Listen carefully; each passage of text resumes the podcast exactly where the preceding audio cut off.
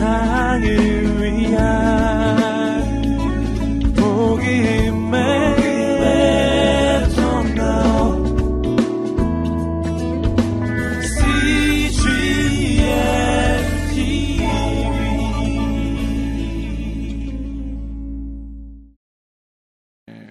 저에게 주시는 말씀은 시편 145편 1절에서 21절까지의 말씀입니다. 저와 한 절씩 교독하도록 하시겠습니다. 왕이신 나의 하나님이여 내가 주를 높이고 영원히 주의 이름을 송축하리이다. 내가 날마다 주를 송축하며 영원히 주의 이름을 송축하리이다. 여호와는 위대하시니 크게 찬양할 것이라 그의 위대하심을 측량하지 못하리로다. 대대로 주께서 행하시는 일을 크게 찬양하며 주의 능한 일을 선포하리로다. 주의 존귀하고 영광스러운 위엄과 주의 기이한 일들을 나는 작은 소리로 읊조리리이다. 사람들은 주의 두려운 일의 권능을 말할 것이요. 나도 주의 위대하심을 선포하리이다. 그들이 주의 크신 은혜를 기념하여 말하며 주의 의를 노래하리이다. 여호와는 은혜로우시며 긍휼이 많으시며 노하기를 더디하시며 인자하심이 크시도다. 여호와께서는 모든 것을 선대하시며 그 지으신 모든 것에 긍휼을 베푸시는도다. 여호와여 주께서 지으신 모든 것들이 주께 감사하며 주의 성도들이 주를 송축하리이다. 그들이 주의 나라의 영광을 말하며 주의 업적을 일러서 주의 업적과 주의 나라의 위험 있는 영광을 인생들에게 알게 하리이다. 주의 나라는 영원한 나라이니 주의 통치는 대대에 이르리이다. 여호와께서는 모든 넘어지는 자들을 붙드시며 비굴한 자들을 일으키시는도다.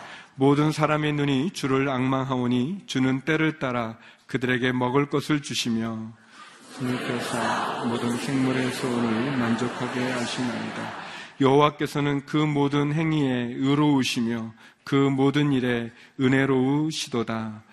여호와께서는 자기에게 강구하는 모든 자, 곧 진실하게 강구하는 모든 자에게 가까이 하시는도다. 그는 자기를 경외하는 자들의 소원을 이루시며 또 그들의 부르짖음을 들으사 구원하시리로다. 여호와께서 자기를 사랑하는 자들은 다 보호하시고 악인들은 다 멸하시리로다. 21절 같이 읽겠습니다. 내 입이 여호와의 영예를 말하며 모든 육체가 그의 거룩하신 이름을 영원히 송축할지로다. 아멘. 거제도에서 목회하시는 어느 목사님 사모님께서 직접 이렇게 만드신 것인데 아주 그 싸게 예? 제가 산 게 아니고 어느 권사님 통해서 보내주셔서 감사합니다. 그리고 한번 입고 나왔습니다. 괜찮습니까? 네, 감사합니다. 뭐 박수 받을 일은 아니고요. 송구영신 예배 때그 한복이 좀 너무 좋아서 죄송하다 그 말씀을 듣고 그러면 이거 싼 거니까 입으라고 이렇게 보내주셔서 어, 오늘 마지막으로 입고 나왔습니다. 오늘 40일 송구영신 새벽 기도의 마지막 날입니다. 오늘 조금 더 많이 나오신 것 같은데 졸업식 하려고 나오신 거죠? 아, 원래 학교에 얼마나 많이 빠졌느냐가 중요한 게 아니라 여러 번 빠져도 졸업식에 나오면 졸업한 거니까 오늘 나오신 분들은 다 40일 새벽 기도를 다 하신 분으로 그렇게 아시면 되겠습니다. 40일 새벽 기도를 마쳤다 그래서 새벽 기도가 끝나는 건 아니고 이제 월요일부터 또 5시, 6시 반, 6시 20분 이렇게 6시 반 나누어서 어, 또각 캠퍼스에서도 또 정해진 시간에 따라서 계속해서 새벽 기도회는 있습니다. 40일이란 기간을 정하는 것은 우리의 어떤 습관을 바꾸는 또 우리의 과거의 성품을 새로운 성품으로 변화시키는 그러한 기간을 우리가 설정하기 위해서 세운 것이죠. 우리의 혈액도 이 3개월에 한 번씩 새로운 피가 생겨나서 변화가 일어나듯이 또 우리 피부도 보이지 않는 것 같지만 계속해서 새로운 그 피부를 덧입지 않습니까?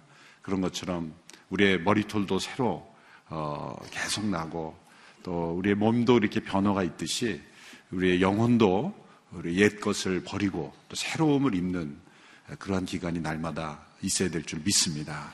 이 40일이라는 기간이 그래서 우리에게 영적인 수련의 기간이 되어서 하나님을 더 가까이 하고 또 친밀히 하며 또 하나님을 두려워하는 그 하나님과 동행하는 삶으로 어, 이제 연습한 것이죠. 이제 그렇게 매일매일 일평생 그렇게 주와 동행할 수 있게 되기를 바랍니다. 오늘 145편은 그 머릿말이 다윗의 찬송시라고 되어 있습니다. 그냥 다윗의 시라고 해도 될 텐데 다윗의 찬송시라는 단어를 덧붙여진 것은 이 145편이 유일합니다. 그것은 찬송시의 어떤 아, 모범이다, 표준이다, 또 가장 바람직한 찬송이다 그런 의미를 덧붙여 줄 수 있는 것이죠. 이 146편부터 150편까지를 보시면 모든 시편의 시작과 끝이 할렐루야로 어, 되어 있습니다. 할렐루야로 시작해서 할렐루야로 끝납니다. 그래서 이 145편이 찬송시라고 하는 것은 앞으로 나오는 모든 찬송의 시편들의 서론이 역할을 하고 또 아주 중요한 내용을 보여주는 그러한 역할을 하는 시편이 되는 것이죠. 대개 찬송지라고 할지라도 어떤 간구나 또 혹은 어떤 교훈이 포함되어 있기 마련인데 145편에서는 거의 대부분이 다 하나님을 순수하게 찬양하는 그런 찬송으로만 구성되어 있습니다. 우리의 믿음의 생활, 우리의 기도 가운데 많은 기도의 제목이 있지만 먼저 하나님을 찬송하는 일에 우리의 많은 기도의 내용을 드린다면 하나님께서 때로 우리가 구하지 아니한 것, 또 꼭 필요한 것, 있어야 될 것은 다 하나님께서 알아서 챙겨 주실 줄로 믿습니다. 아, 이렇게 꼭 필요한 것을 가지가지 공책에 써가면서 내게 있어야 될 것은 빠짐없이 챙기면서 정말 하나님께서 베푸신 은혜를 빠짐없이 기록하면서 그렇게 챙겨서 하나님 앞에 찬송하는 일은 많지 않는 것 같아요. 그래서 간구 제목, 기도 제목, 노트에는 빽빽하지만 찬송과 감사의 제목은 빈약하다면 물론 하나님은 그런 기도에 응답하시지만 더 하나님을 기쁘시게 하는 기도는 내 필요한 것, 구할 것, 많은 것이 있지만 그것보다도 하나님을 순수하게 찬송하고 예배하고 그렇게 감사하는 그러한 일들을 먼저 앞서 더 많이 한다면 하나님께서 더 기뻐하시리라고 생각합니다. 그리고 그렇게 먼저 그의 나라와 그의 의를 구하는 모든 영혼들에게는 그 모든 것 구하지 아니한 것까지 하나님께서 다 응답하시리라고 믿습니다. 이렇게 하나님을 영원토록 찬양하는 것. 그래서 제가 그런 예전에도 그런 표현을 만들어서 썼죠. PhD, 이 PhD를 Doctor of Philosophy 철학 박사 학위 아닙니까? 하나님 나라의 PhD는 Praise Him Daily. 매일매일 하나님을 찬양하는 것이다. 또 신학 박사를 그 THD라고 그러죠. Doctor of Theology. 하늘나라의 THD는 Thanks Him Daily. 매일매일 하나님께 감사하는 것이다. 라고 하는 하나님 나라의 BA 학위는 Born Again 거듭난 것이 학사학위 학입니다. 하나님 나라를 하나님 나라의 백성으로 이렇게 매일매일 하나님을 찬송하고 감사하는 것이 정말 이 세상에서 우리의 신앙의 학이다라고 생각을 할 수 있습니다. 21절로 되어 있는 이 145편을 보면 알파벳 순서로 되어 있는 예전에도 몇 편 그런 편이 나왔죠. 119편이 그렇고 여러 시편들이 우리나라로 말하자면 가나다라 마바사 그런 순서대로 어, 기역, 니은, 디귿, 리을 이 순서대로 그 단어를 그 알파벳 음을 따서 만든 겁니다. 그러니까 언어의 제약이 분명히 있을 거예요. 그 많은 그런 자음 중에서 알파벳 중에서 거기에 맞는 그러한 단어로 시작한다는 것은 엄청난 언어적 제약을 예, 가지고 들어가는 거죠. 그런 제약을 그 속에 묶고 놓음으로써 어떤 효과가 있습니까? 일단은 암송하기 쉬운 거죠. 우리가 기억, 니은 그러면 그 단어 속에 생각이 나기 때문에 암송하기 쉽게 만들어는 그러므로 이렇게 알파벳 순서대로 만들어진 것일수록 중요한 것이다. 그리고 더 암송해야 된다. 또 반복해야 된다라는 것을 예, 강조하기 위해서 그런 유형으로 기록했을 가능성이 높습니다. 그러므로 이 언어적 제약이 있지만 성령님께서 함께 하셔서 오히려 더 풍성하게 더 시적인 기교뿐만 아니라 그 내용조차도 아, 풍성하게 우리말 성경 다른 번역에서는 느낄 수 없는 그런 풍성함이 담겨 있다는 것입니다. 오늘 본문 1절, 2절로 시작되는 말씀은 이 히브리 시편의 1, 2절 혹은 1절 혹은 1, 2절이 대개 보면 전체의 내용을 포괄하는 선언과 같이 핵심 구절들이 다 1, 2절에 집중되어 있는 걸 알 수 있습니다. 1, 2절을 오늘 함께 읽겠습니다. 이 시간 시작. 왕이시 나의 하나님이여 내가 주를 높이고 영원히 주의 이름을 송축하리이다.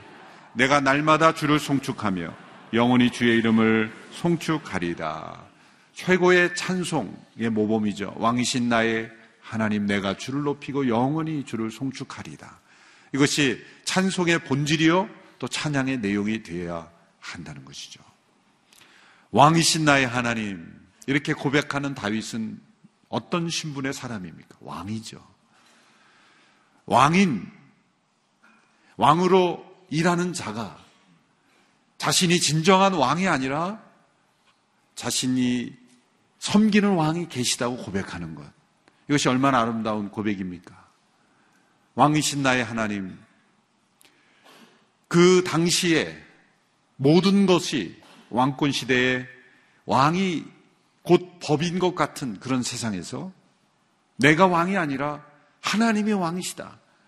그렇게 하나님의 통치하심을, 하나님의 왕 되심을 고백하는 이 다윗은 하나님의 마음에 합한 사람이죠. 하나님께서 다윗을 부르신 이유가 거기에 있는 것입니다. 다윗의 어릴 적 그의 마음 속에 그의 모든 인생을 미리 하시는 하나님의 전지하심 가운데 다윗을 택하신 이유가 바로 이 고백이 있기 때문입니다. 그에게도 물론 허물이 있었고 죄가 있었고 여러 가지 아픔이 있었지만 다윗의 전 인생을 통틀어서 하나님께서 왜 다윗을 택하셨는가? 다윗을 통해서 우리에게 나타내시고자 하는 그러한 교훈은 무엇이었는가? 이 단 한 가지 이 사실 때문입니다. 하나님을 나의 왕이시라 고백했기 때문입니다. 하나님 나라의 백성의 고백입니다. 모든 사람들이 다 하나님의 피조물이죠. 하나님의 통치를 받지 않는 사람은 아무도 없습니다. 심지어 악인이라도 하나님을 거부하는 인생들이라도 다 하나님의 주권 아래 있습니다. 그러나 모든 사람들이 다 하나님은 나의 왕이십니다라고 고백하진 않습니다. 그런 의미에서 모든 사람들이 하나님의 주권 아래 있지만 모든 사람을 다 하나님 나라의 백성이라고 말할 수는 없는 것이죠. 하나님 나라의 백성이라고 할 때는 이 고백이 있어야 되는 것이죠. 하나님은 나의 왕이십니다. 그 하나님의 다스리심을 인정하고 고백하고 심지어 왕인 자일지라도 자신이 어떤 위치에 있을지라도 자기가 있는 그 위치가 자신의 권위가 아니라 하나님의 권위라는 것. 진정한 권위자는 하나님이시라는 것을 고백하는 거죠. 그래서 이 다윗의 삶이 소중한 것이고 또 다윗이라는 인물을 통해서 우리에게 가르쳐 주고자 하시는 교훈인 것입니다. 왕이신 나의 하나님. 온 우주 만물을 통치하시는 그 왕이신 분이 바로 나의 하나님이시다. 우리의 하나님이라 고백하지 않고 나의 하나님이라 고백한 것은 내 마음대로 내가 소유한 소유격이 사용되어 있지만 이때의 소유격은 우리가 내 것, 나의 것, 내 물건이라고 한 소유격과 다른 것이죠. 이것은 내가 다스림을 받는, 내가 섬기는, 또 내가 예배하는 분이다. 그런 뜻이죠. 만물을 창조하시고 만물을 통치하시는 왕이신 그 하나님이 바로 나의 하나님이라고 고백할 수 있을 때 그것이 진정한 신앙의 모습인 것이죠. 다른 어떤 분의 하나님, 또 훌륭한 간증을 하는 분의 하나님, 위대한 손양원 목사님의 하나님, 그런 하나님만이 아니라 바로 그분이 나의 하나님이시다. 그렇게 하나님과 내가 하나가 되는, 하나님과 내가 연결되는 일, 그 일이 바로 시편을 통해서 우리가 경험할 수 있는 거예요. 그 하나님이 나의 하나님이시구나. 그것이 모든 시편의 고백을 통해서 우리에게 주어지는 고백인 것입니다. 왕이신 나의 하나님. 이 고백이 우리 일평생에 이어질 수 있게 되기를 바랍니다. 잘 기도가 되지 않습니까? 그러면은 이 고백부터 하십시오. 하나님은 나의 왕이십니다. 그 고백만 하나님 앞에 먼저 하고 나가면 하나님께서 기도는 가르쳐 주십니다. 때로는 이 찬양을 부르십시오. 왕이신 나의 하나님 내가 주를 높이고 그렇게 하나님을 높이면서 나아갈 때 하나님께서 기도의 문도 열어주시고 또 우리가 풀리지 않는 많은 인생의 숙제들을 풀어주실 줄로 믿습니다. 그 왕이신 나의 하나님께 마땅히 드려야 될 태도는 높이는 겁니다. 하나님은 우리가 높여드려야만 높여지는 것이 아닙니다. 하나님은 우리가 높이지 않아도, 높여드리지 않아도 하나님은 여전히 높으신 분이에요. 우리가 찬송을 해야만 하나님이, 하나, 우리가 찬송을 해야만 영광 받으시는 게 아닙니다. 하나님은 우리가 찬송하지 않아도 영광스러우신 분입니다. 우리의 섬김을 받지 않아도 하나님은 위대하신 분입니다. 우리의 찬송을 통해 하나님을 영광스럽게 만드는 것이 아니라 하나님이 영광스러우신 분이기 때문에 우리가 찬송해야 하는 것이죠. 그 순서를 바꾸면 안 됩니다. 왕이신 나의 하나님 내가 주를 높이고 영원히 주를 찬양하리다. 우리말로는 그냥 영원히 한번 그렇게 되어 있는데 히브리 원어를 보면 영원히 앞으로도 항상 그래서 우리 목사님들이 암송하셨죠. 레올람 영원히 그리고 앞으로도 항상 단어 하나 붙어 있어요. 그것은 영혼이라는 걸 더 설명하는 거예요. 이 세상뿐만 아니라 다가오는 세상에서도 저 세상에서도 영원히 우리는 하나님을 송축해야 됩니다. 여러분 이 세상에서 우리가 기도하죠. 그런데 언젠가 우리는 기도하지 않아도 될 때가 올 거예요. 눈 감고 지금은 눈을 감아야만 집중이 되니까 눈 감고 기도하지만 영원한 천국에서는 이제 눈과 눈을 맞이되고 진짜 하나님과 대화하는 날이 올 것입니다. 우리가 생각하는 그런 간구와 기도, 때로는 구름 잡는 것 같이 뭘 기도해야 될지도 모르고 헛된 것을 구하고 방향 없는 기도했던 그런 기도는 더 이상 안 해도 되는 때가 옵니다. 직접 하나님과 대면하여 대화하는. 우리는 말씀을 읽고 묵상해야 됩니다. 그러나 이제는 이 말씀은 천국에서는 더 이상 소용없게 되죠. 왜? 하나님이 친히 말씀하시니까. 말씀이신 그분이 계시니까. 이 세상에서는 우리가 열심히 전도합니다. 그런데 천국에서 절대로 할 수 없는 것이 전도예요. 대상자가 있어야 전도를 하죠. 네. 그러니까 이 세상에서 열심히 해야 되는 게 전도예요. 천국에서 할 수 없어요. 대상자가 한 사람도 없어요. 그런데 찬양은 이 세상에도 찬양하지만 영원토록 다가오는 새하늘과 새 땅에서도 찬양해야 되는 거예요. 그러므로 이 세상에서 찬양을 잘 연습해야 돼요. 단지 노래를 잘 부르는 게 아니라 찬양하고 예배하고 찬송하는 훈련을 잘해야 천국에서 낯설지 않아요. 천국에서 이런 것도 있었나? 그렇게 생각하시면 안 되는 거예요. 영원토록. 영원토록 우리 하나님을 예배하는 거예요. 그래서 이 교회 예배가 중요한 거예요. 그래서 어느 교회 예배가 지루하고 답답하고 아주 하나님을 찬송하는 게 아니면 영원토록 이렇게 하나님을 찬양하리다 그러면 그 지겨운 찬양을 영원히 해야 되나? 그렇게 생각하게 되는 거예요. 영원토록 하나님 예배한다 그러면 그, 그 지루한 예배를 영원히 해야 돼. 천국은 지루한 곳이구나.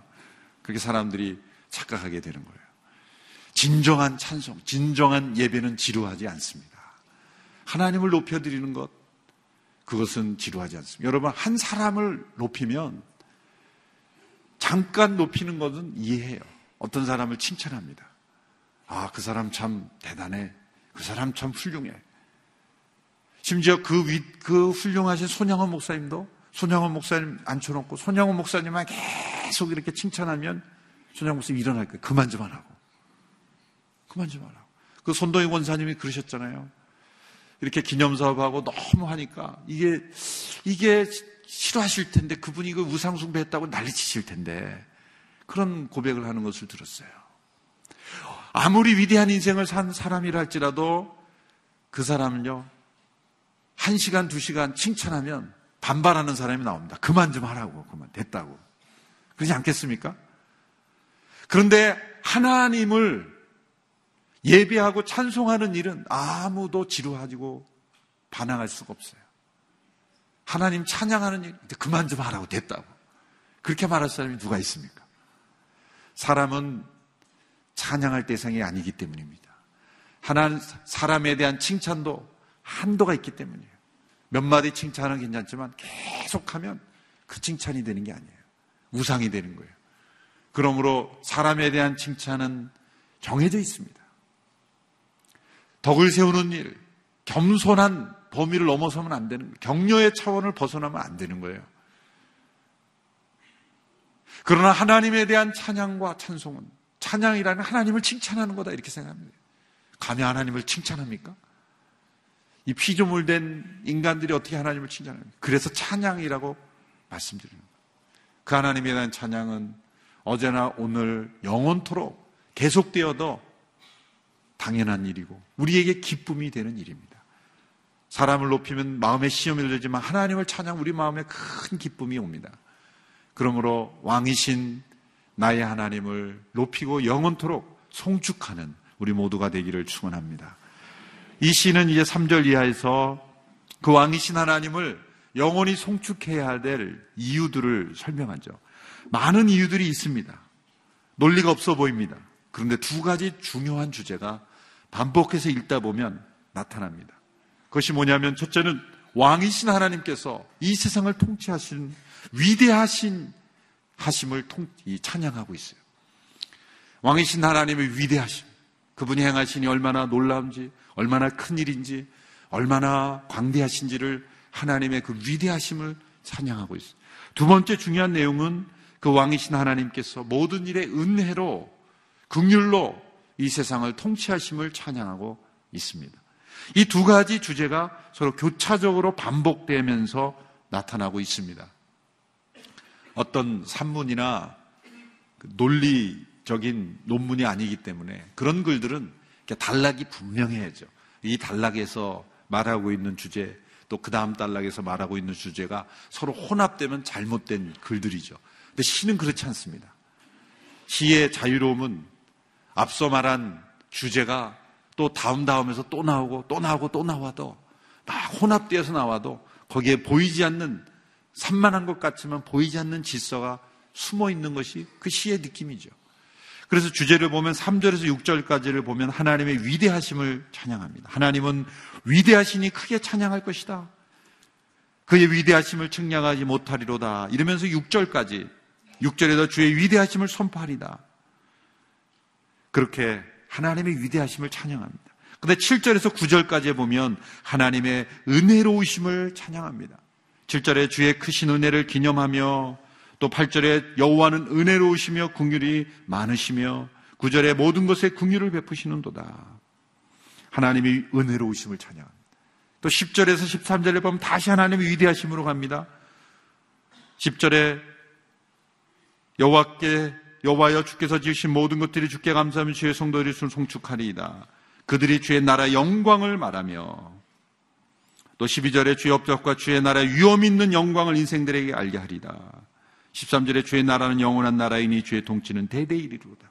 주의 나라의 영광, 주의 위엄과 주의 그 영광을 주의 나라의 영광을 송축하면서 하나님의 위대하심을 찬양하고 있죠. 또 다시 14절로 가면은 하나님의 은혜를 다시 찬양하는 주제로 또 넘어옵니다. 14절을 보십시오. 여호와께서는 모두 넘어지는 자들을 붙드시며 비굴한 자를 일으키시는 도다. 17절에 여호와께서는 그 모든 행에 의로우시며 모든 일에 은혜로우시도다. 이렇게 하나님의 위대하심과 하나님의 은혜로우심을 교차적으로 반복해서 말씀하는 이유가 뭘까요? 이 두 가지가 연결되어 있다는 거예요.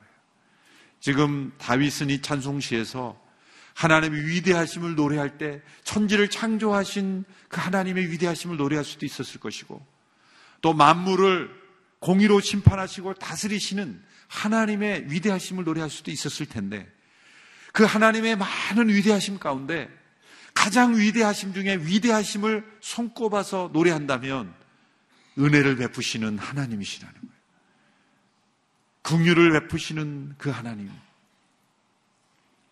그 하나님의 위대하심을 노래하고 있는 거예요. 그러니까 성경이 우리에게 말씀하고 있는 것은 하나님이 왜 위대하신가? 그것은 만물을 다 통치하고 만물을 창조하시고 만물을 다스리는데 그 하나님의 다스림 속에 가장 많은 부분은 하나님의 은혜로우심이라는 노하기를 더디하시고 긍휼을 베푸시는데 더 힘쓰시는 하나님. 그래서 본문을 읽어보면요. 멸하시는 하나님은 한 구절 말합니다. 20절 마지막에 보면 여호와께서 자기를 사랑하시는 하는 자들은 다 보호하시고 악인들은 다 멸하시리로다. 사실 얼마나 간단한 겁니다. 멸하면 그냥 멸하면 되는 거예요. 어떻게 멸한다는 걸 말할 필요가 없는 거예요. 그러니까 그것을 악인을 어떻게 멸하는지를 가지고 시를 그렇게 나열하지 않았다는 거예요. 그런데 어떻게 은혜를 베푸시는 거에 대해서는 아주 자세하게 그렇게 나열하면서 고백하잖아요. 이것이 하나님의 위대하심은 가장 위대한 것은 악의를 멸하는 악의를 공의대로 멸하는데 하나님의 위대하심보다 그 악을 참으시고 오래 참으시고 선을 베푸시고 은혜와 긍휼을 한없이 베푸시는 그 하나님의 성품이 하나님이 위대하신다는 거예요. 그래서 우리는 제가 며칠 전에도 말씀드렸지만 위대해지려고만 하는 거죠. 그런데 하나님의 위대하심이 어디서 나오는지를 알지 못하고 위대해지려고만 하기 때문에 문제가 되는 거예요. 하나님은 선하시기 때문에 위대하신 거예요. 그러면 우리도 하나님의 선하심만을 닮아간다면 이 은혜로우신 하나님의 성품을 닮아가려고 하면 하나님께서 위대하게 사용하시는 거예요. 내가 위대한 사람으로 인정받으려고 애쓸 필요가 없어요. 은혜를 베푸는 선한 인생으로 살아가면 하나님께서 우리를 위대하게 사용하시는 거예요. 먼저 하나님의 위대하심을 어떻게 찬양합니까? 3절에서 7절까지를 보면 간략간략하게 보시겠습니다. 여호와는 위대하시니 크게 찬양할 것이다. 큰 소리로 찬양하는 거죠. 또 4절에도 보면 주께서 행하시는 일을 크게 찬양하며 이것은 물리적인 소리죠. 그냥 생각 속에 큰 소리가 아니라 큰 소리로. 여러분, 마음을 다하여 하나님의 위대하심을 찬양할 때는 그 하나님의 위대하신 만큼 우리의 목소리도 높아야 되지 않겠습니까? 주님의 높고 위대하심을 찬양할 때 작은 소리로 주님의 높고 위대하심을 내 영혼이 찬양하네. 그렇게 작은 소리로 읊조려서야 그게 되겠습니까? 주님의 높고 위대하심을 내 영혼이 찬양합니다. 그렇게 큰 소리를 내야 조금 위대한 하나님께 가까이 가는 거 아니겠어요? 그래서 찬송은 아주 큰 소리로 불러야 돼요.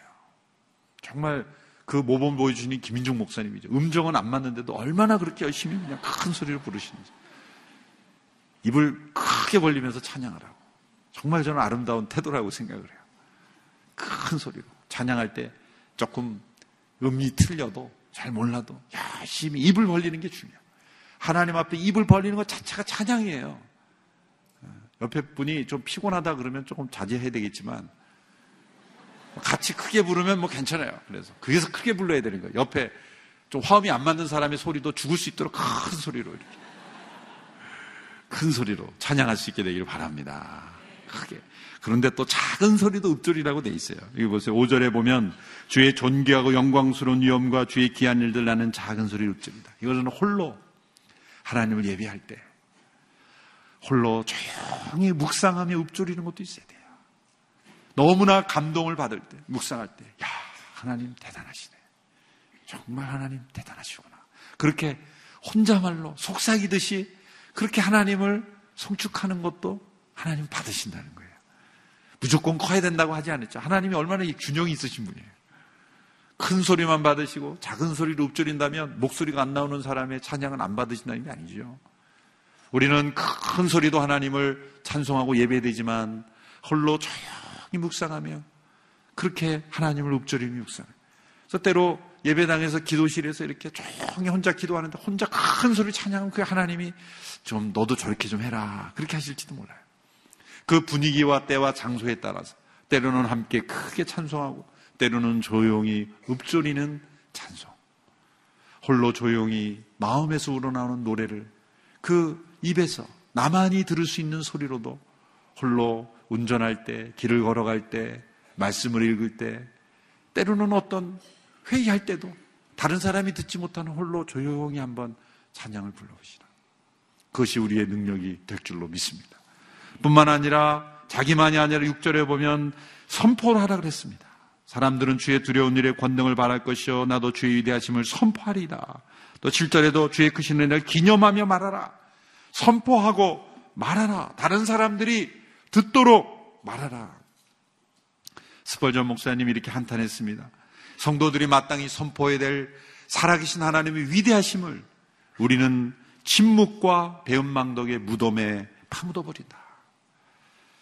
왕이신 나의 하나님, 내가 송축하며 노래하리다. 그 하나님이 많은 사람들에게 선포하고 기념하고 전하라는 거죠. 선교란 하나님에 대한 찬송이 없는 곳에 하나님을 찬송하게 하는 거예요. 선교의 목적은 바로 거기에 있는 겁니다. 다른 사람들에게 어떤 당신이 구원받게 하는데 그치는 게 아니라 그 사람들도 우리처럼 하나님을 힘있게 찬송하는 백성으로 만드는 것. 그게 선교의 목적입니다. 이제 그 하나님의 위대하심을 이렇게 찬송했습니다. 큰 소리로, 작은 소리로, 선포하며 기념하며.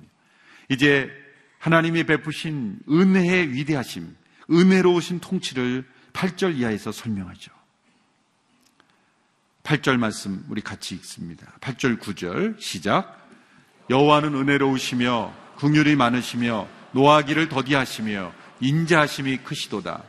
여호와께서는 모든 것을 선대하시며 그 지으신 모든 것에 긍휼을 베푸시는도다. 은혜로우시며 긍휼이 많으시며 노하기를 더디하시며 인자하심이 크시도다. 비슷비슷한 말씀이지만 다른 각도에서 이렇게 설명하고 있습니다. 하나님의 은혜, 하나님의 선하심에서 흘러나와요. 하나님의 선하심이 인간의 죄, 인간의 반역, 인간의 배신, 인간의 허물을 만날 때 은혜로 바뀌는 거예요. 인간의 죄와 허물이 없었더라면 은혜가 성립이 안 되죠. 인간의 죄와 배신이 없었다면 하나님은 그냥 선하신 분으로 완전히 선하신 분으로만 존재하셨을 거예요. 그 선하심이 인간의 죄와 만날 때 그 선하심이 은혜로 바뀌는 거예요. 은혜란 무엇입니까? 은혜가 은혜되기 위해서는 두 가지 조건이 구비돼야 돼요. 이 두 가지 조건 중 어느 한 가지도 구비되지 못하면 은혜라고 말할 수 없어요. 첫 번째 대한 조건은 뭐냐면 그 은혜를 베풀 의무가 없는 분이 어떤 은혜를 베풀 만한 아무런 의무가 없는 분이 베풀어야 은혜인 거예요. 자유로운 선택에 따라서 베풀어야 되는 거예요. 여러분, 우리는 하나님께서 우리를 구원하신다 그럴 때 예수님께서 마땅히 죽어야 될 죄인으로 생각하는 분들이 있어요. 착각합니다. 하나님은 마땅히 죽을 필요가 없는 분입니다. 하나님은 마땅히 우리를 구원하시지 않아도 하나님은 의로우신 분이에요. 하나님 우리를 구원하셔야만 하는 의무가 하나님께는 없어요. 죄를 짓는 자마다 죄를 벌하는 것으로 끝내도 하나님은 의로우신 분이에요. 인간을 구원해야만 하나님이 의로워지시는 분이 아닌 거예요. 거기서 또 우리는 출발해야 은혜의 개념을 정확하게 이해하는 거예요. 하나님 우리에게 빚진 게 아무도 없어요. 하나님이 우리를 죄악 가운데 건지지 않아도 하나님은 여전히 선하신 분이에요. 그런데 하나님은 그 선하심으로 죄악 가운데 우리를 구원하시기 때문에 하나님은 은혜로우신 분이 되시는 거예요. 선하실 뿐만 아니라 하나님은 은혜로우시고 은혜로우실 뿐만 아니라 긍휼이 풍성하신 분. 여러분 갚아야 될 것이 있는 것을 준 것은 은혜가 아니라 보상이죠. 무엇인가 의무감 때문에 하는 것은 은혜가 아닙니다. 그것을 마땅히 해야 되는 것이죠. 하나님은 우리를 사랑하시되 우리를 구원하시기로 결정하시고 이것은 하나님의 선하신 그리고 자유로우신 결정에서 비롯된 것이에요. 어쩔 수 없어서 하신 것이 아니죠. 두 번째 은혜가 은혜되기 위해서는 받을 자격이 없는 사람에게 베풀어지는 것입니다. 마땅히 행한 것에 대한 보응은 은혜가 아니죠. 보상은 은혜와 다릅니다. 은혜는 전혀 받을 자격이 없는 자, 주어질 필요가 없는 자, 그에게 주어지는 것이 은혜입니다. 우리의 구원이 하나님의 은혜인 것은 하나님께서 그 은혜를 베풀 의무가 없으심에도 불구하고 사랑이 넘치셔서 베푸신 것이고 우리가 그 은혜를 받을 자격이 없음에도 불구하고 우리에게 베풀어졌기 때문에 은혜인 것입니다. 하나님의 은혜는 하나님의 은혜를 거절하는 자에게까지 넘치는 은혜입니다. 그래서 노하기를 더디하시는 거예요. 그 은혜가 베풀어지는 그래서 은혜를 선택하기로 어, 베풀시기로 선택하신 세 종류의 사람들만 열고 해보겠습니다. 14절에 보십시오. 어떤 사람에게 은혜를 베푸셨는가? 14절 말씀 같이 읽습니다. 시작. 여호와께서는 모든 넘어지는 자들을 붙드시며 비굴한 자들을 일으키시는도다. 넘어지는 자를 붙들어 주십니다. 여러분 얼마나 은혜로웁니까? 세상은 넘어진 자를 버립니다. 넘어진 자를 짓밟습니다. 넘어진 자를 거들떠보지 않습니다. 그러나 하나님께서는 넘어진 자를 집중하여 보시는 거예요. 하나님이 세상을 두루 감찰하셔서 어떤 사람을 찾으십니까? 은혜의 베풀 자를 찾으시는데 오늘도 누가 넘어졌나 하나님은 찾고 계시는 거예요. 얼마나 은혜로우신 하나님입니까? 우리의 매일매일의 삶이 누가 넘어졌고 누가 넘어지고 있는지를 찾아서 붙들어주는 인생이 얼마나 될까? 그러나 하나님은 온 세상을 두루 감찰하시소. 오늘도 넘어질 위기에 있는 자 혹은 넘어진 자를 하나님은 찾아가셔서 붙들어 주고 계시다.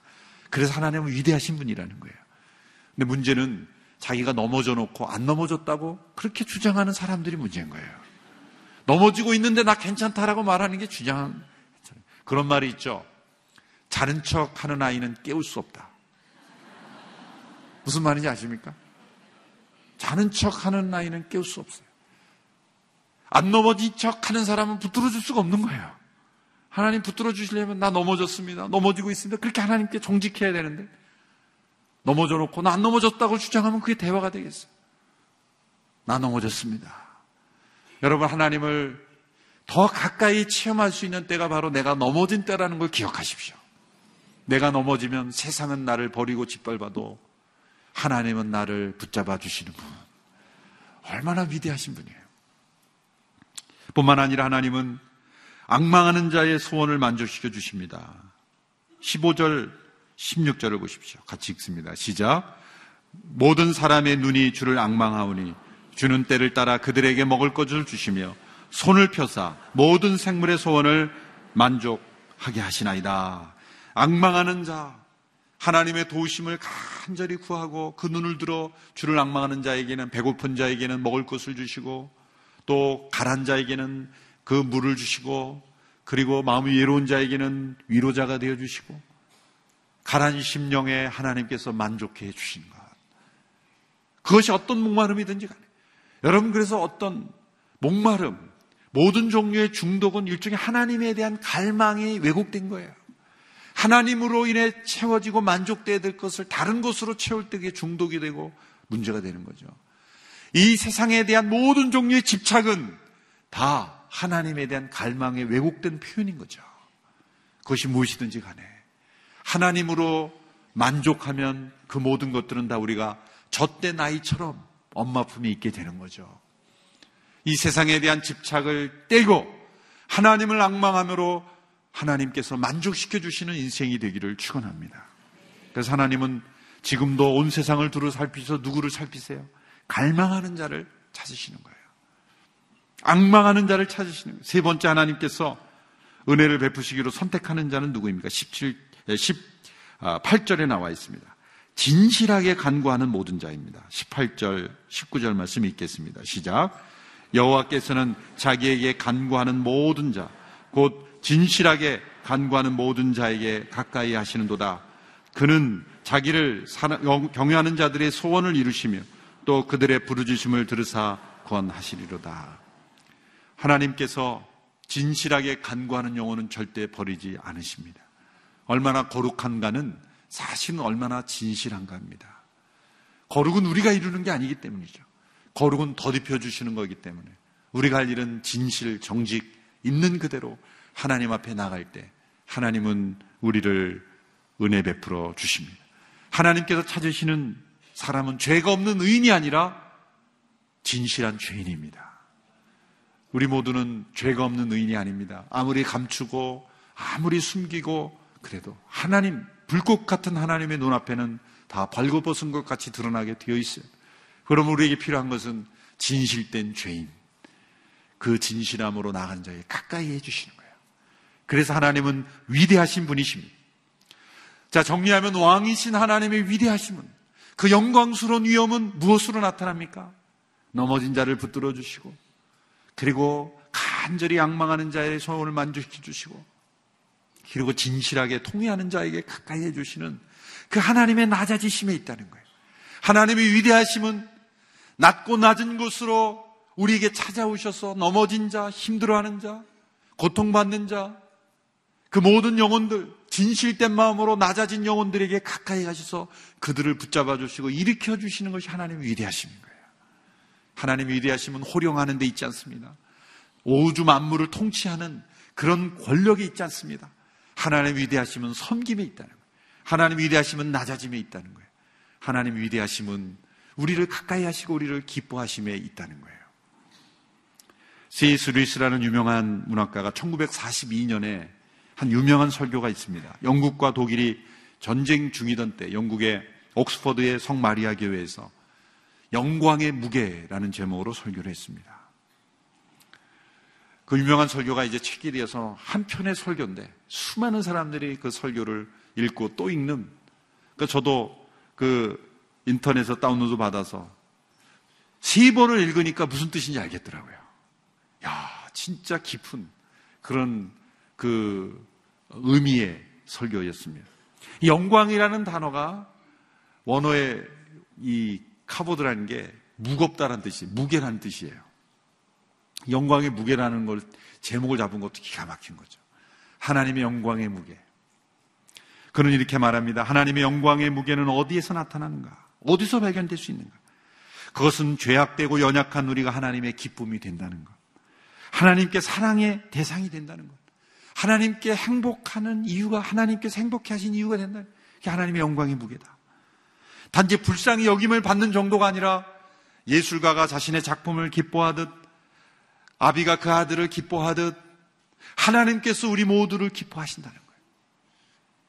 죄 많고 연약하고 허물 많고 쓰러지는 우리를 붙잡아 주시고 일으켜 주시고 그리고 우리를 싸며 주시고 고치시는 것을 하나님이 기뻐하시는 거예요.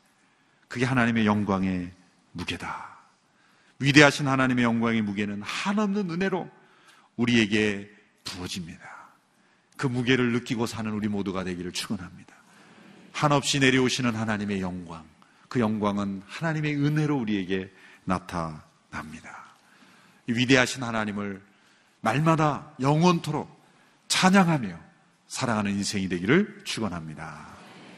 우리 이 찬양 함께 부르며 하나님 앞에 나갑니다. 왕이신 나의 하나님, 내가 주를 높이고 큰 소리로 우리의 마음을 다하여 우리 함께 하나님을 찬양하며 송축하게 되기 원합니다. 일평생 이 고백이 이어지기를 원합니다. 함께 찬양하며 나갑니다. 왕이신 나의 하나님, 왕이신 나의 하나님. 내가 높이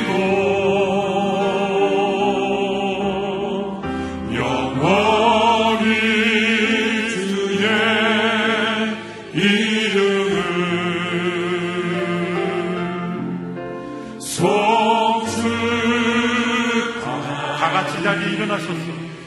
우리 두 손을 높이 하나님 앞에 올려드리며 왕이신 하나님을 찬양하며 나아갑니다. 이신 나의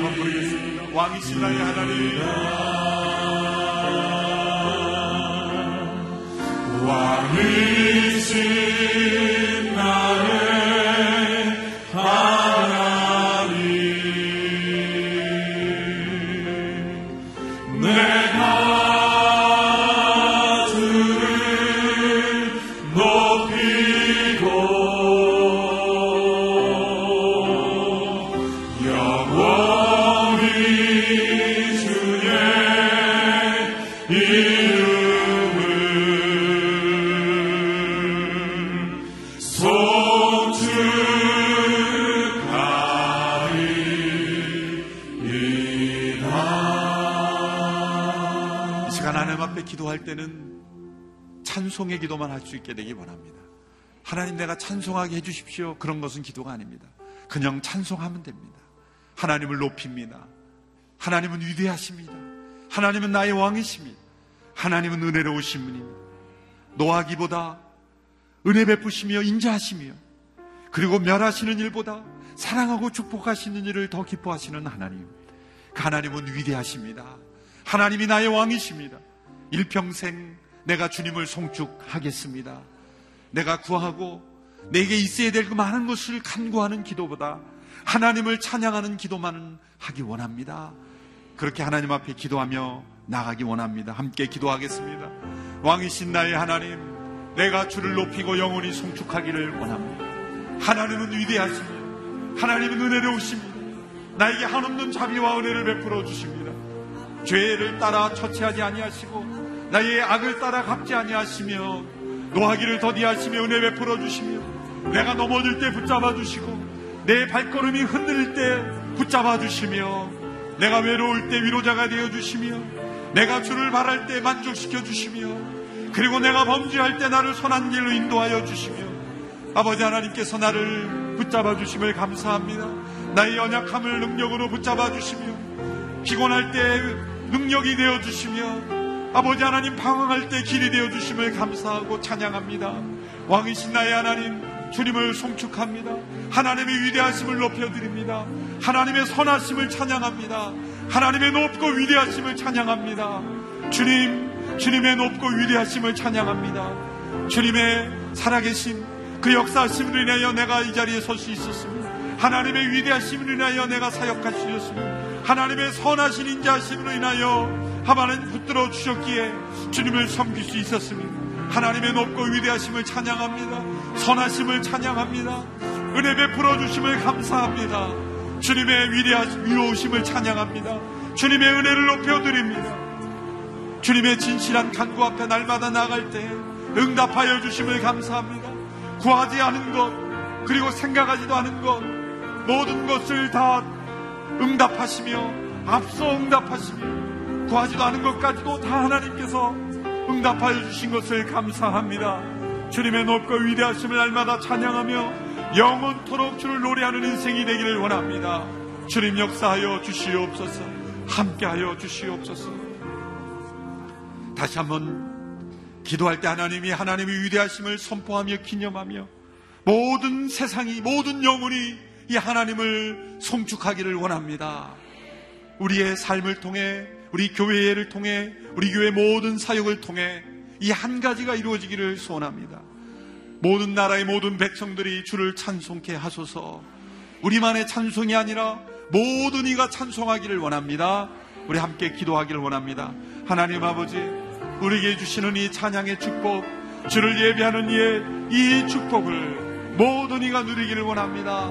열방이 주를 찬송하게 하소서, 열방이 주를 노래하게 하소서, 모든 민족, 모든 나라 백성들이 하나님을 높여드리고 하나님을 노래하는 백성들이 되기를 원합니다.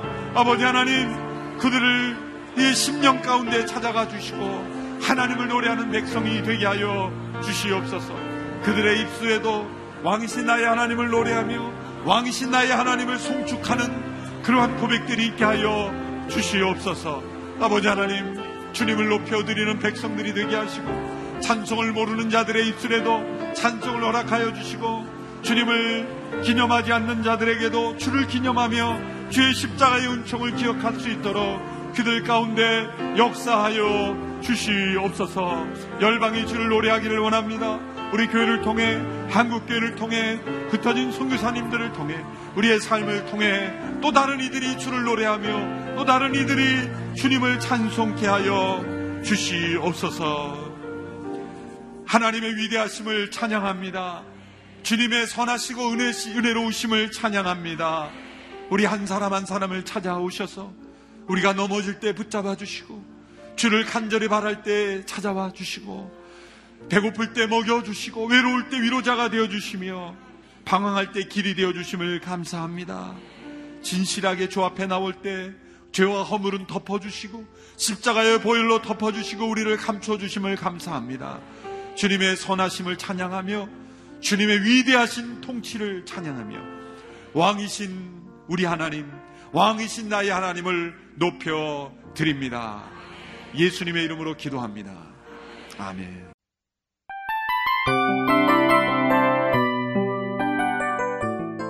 이 프로그램은 청취자 여러분의 소중한 후원으로 제작됩니다.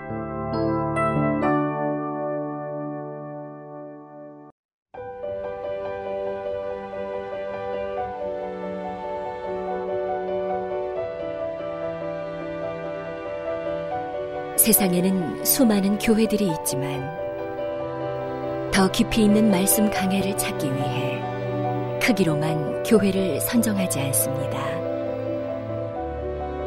보다 좋은 영적 콘텐츠를 더 많이 나누기 위해 방송비를 받지 않습니다.